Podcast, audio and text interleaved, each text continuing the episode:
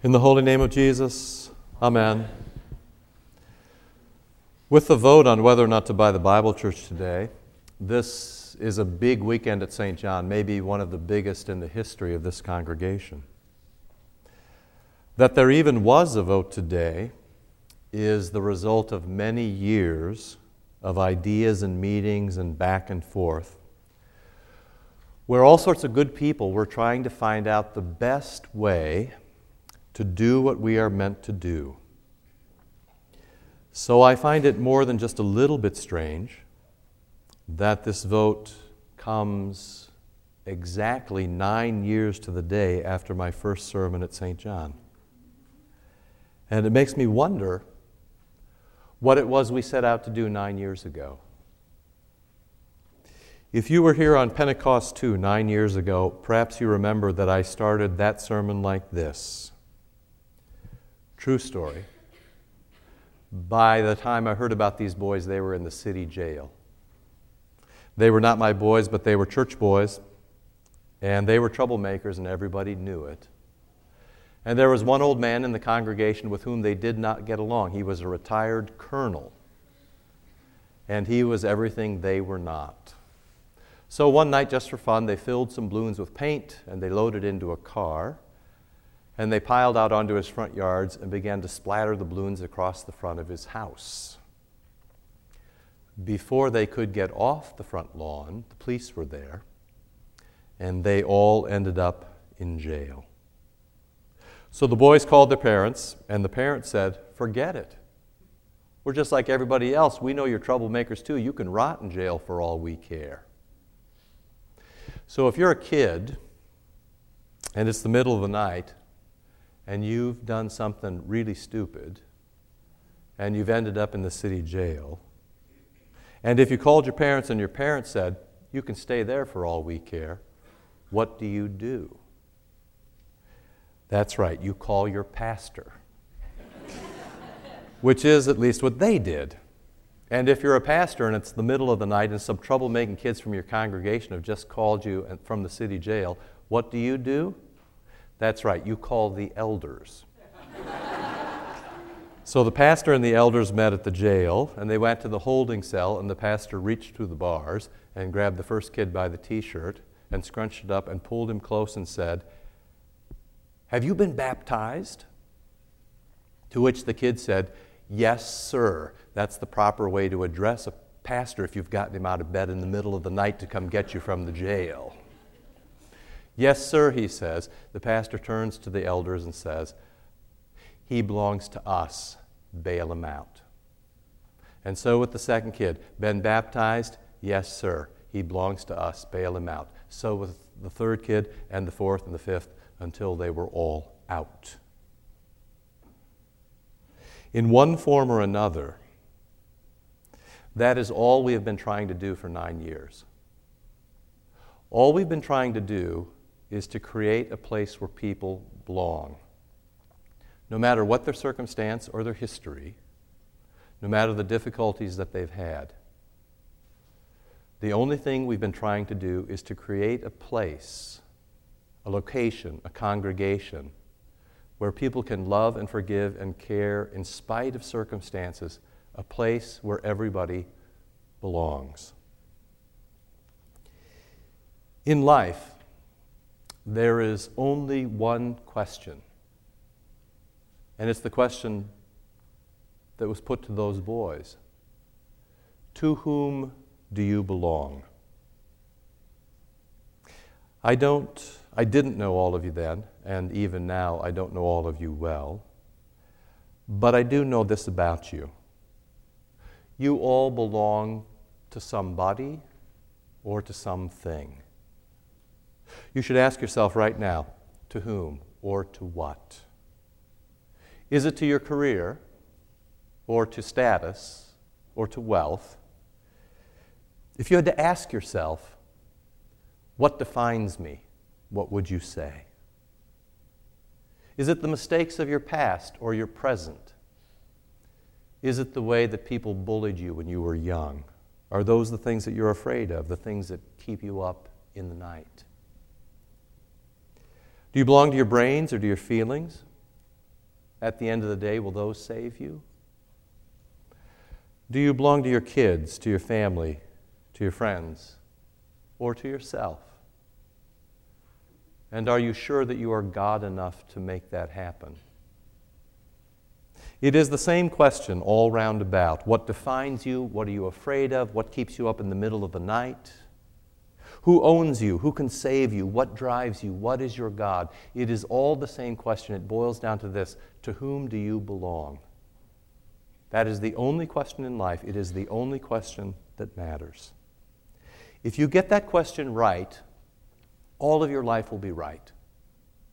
And if you get that question wrong, every last thing in your life will be wrong. That's the great thing about this story. It's a story that makes it clear to whom those boys belong. Those boys had been baptized. The Lord had done his part, he had branded them. They belonged to him. They did not know it, they didn't remember it, they didn't act like it, and they didn't care much. But the pastor did, and the elders did, and the Lord did too. That is the only business of the church, showing people where they belong. It is there in the epistle appointed for this day, 2 Corinthians 4, verse 5. For we do not preach ourselves, but Jesus Christ as Lord, with ourselves as your servants, for Jesus' sake. That's the NIV, and it's a bit polite in translation. When the New Revised Standard Version came out a few years ago, they were much more direct. This is how it read We preach, what we preach is not ourselves, but Jesus Christ our Lord, with ourselves as your doulos, as your slaves, not servants, slaves, for Jesus' sake. This is what Paul says to you and to me. I am Jesus' slave, and I am slave to everyone else here, and I am slave to everyone who does not yet know Christ. That is the Christian life in one sentence. You are slave to Jesus, slave to each other, and slave to those who do not yet know Christ. What else is that but an answer to the question, To whom do I belong? You belong to Christ. You are his disciple. Because you are his disciple, he has put you to work. The only thing that Christ cares about, the only thing, is having his creation back. The only thing that Christ cares about is that he can gather his children home. The only thing he cares about is giving out his gifts so that all his children know they belong. The only thing that Christ cares about is making disciples and making them stronger. That is it. I have said that to you many times over the past nine years. You've said it back to me. But somehow, in the course of that time, you and I regularly come unstuck from that and get distracted. By nature, we have a bad nature. And we often cannot stay on task. Even today, when we had such a large thing before us, I have a sneaking suspicion that this is not what you came to hear. It's become a bright day with a big plan and a hopeful future. And normally, to get out the vote in your normal job, in your normal life, this would be a day all about strong leadership and self assurance and self certainty and self confidence. But Paul doesn't say anything about self in the epistle for today. Paul says the opposite.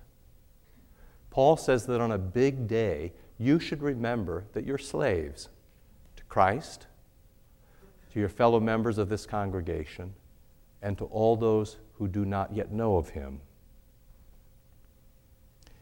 Everything we do, everything, even a vote on a day like today, is meant to reflect that. So the only thing that we are about is to show other people how much God loves them. It is the peculiar plague of the American church that we regularly get things upside down. We come to church expecting to feel good and hoping to be affirmed and thinking that Jesus will make us comfortable. And instead, St. Paul reminds us that we are slaves, which immediately puts us to the test.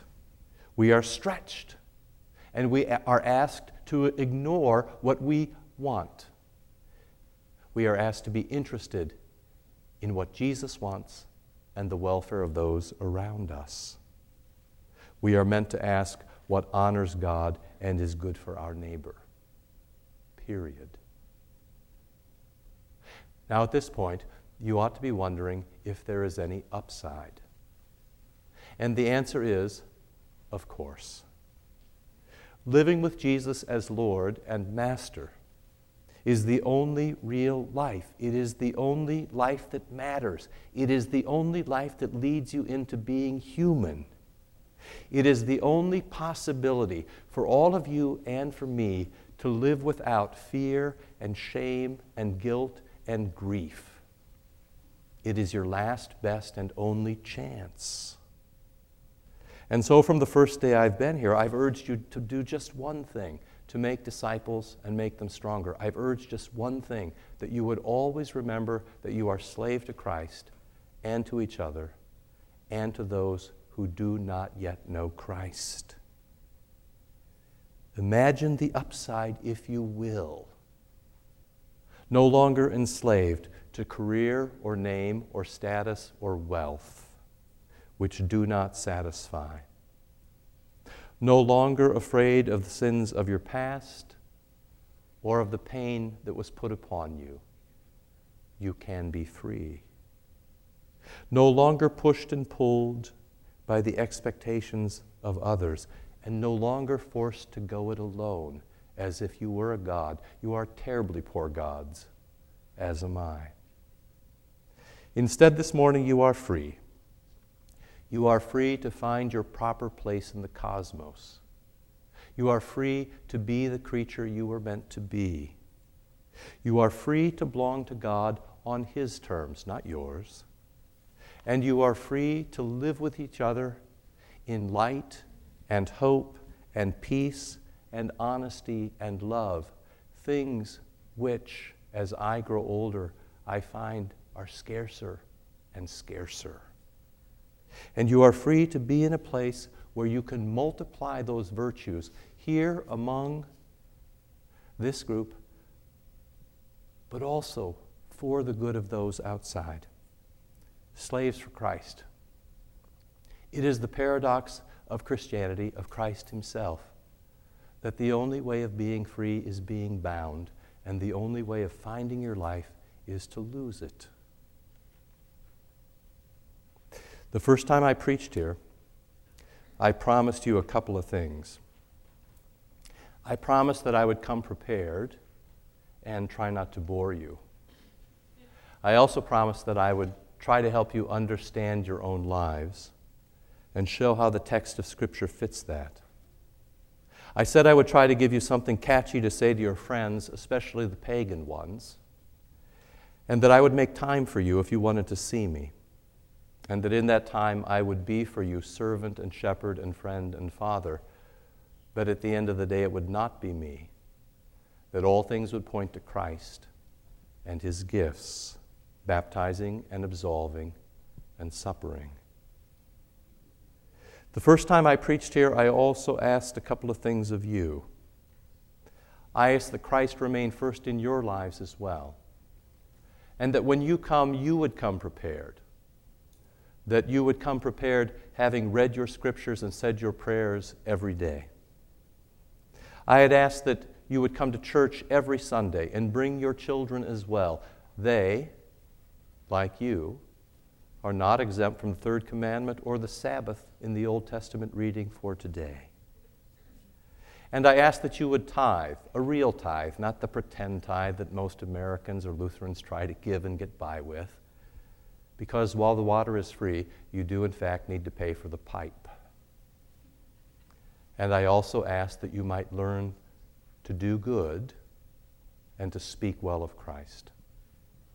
All of that got boiled down into seven things that we talk about with every new member Christ, Scripture, prayer, the divine service, generous giving, acts of mercy, and a winsome witness. Why did I promise that? And why did I ask that of you?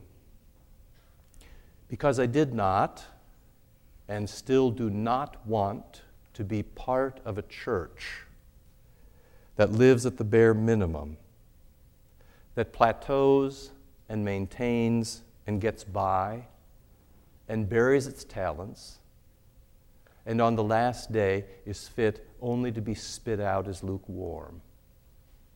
That is not safe for you, and it is not safe or faithful for me. Together, we've had our share of failures and successes. We have been at times mightily surprised by evil, and often mightily surprised by joy. So it actually is good to have a day like this every once in a while, where a fork is planted firmly in the road. And now you all have the advantage which other services this weekend did not have. One side of that fork is sealed off, and we go forward together. We know for certain to whom we belong, and we know for certain what He asks of us. And in the end, the most remarkable thing about you all may be that there is no limit on what you might accomplish. We did what we did today for a single reason. Because after years of thinking and talking and backing and forthing and studying and working together, this was the best way that we could find in this place and at this time to be slaves to God and to each other and to those who do not yet know Christ. This was the best way in this place and in this time to make disciples and make them stronger. True story. Last I heard, those boys were back on the old man's front yard again with paint. This time in buckets with brushes and with the old man himself. Disciples finally being made stronger. That is the way the gospel works for them and for us. In the holy name of Jesus, amen.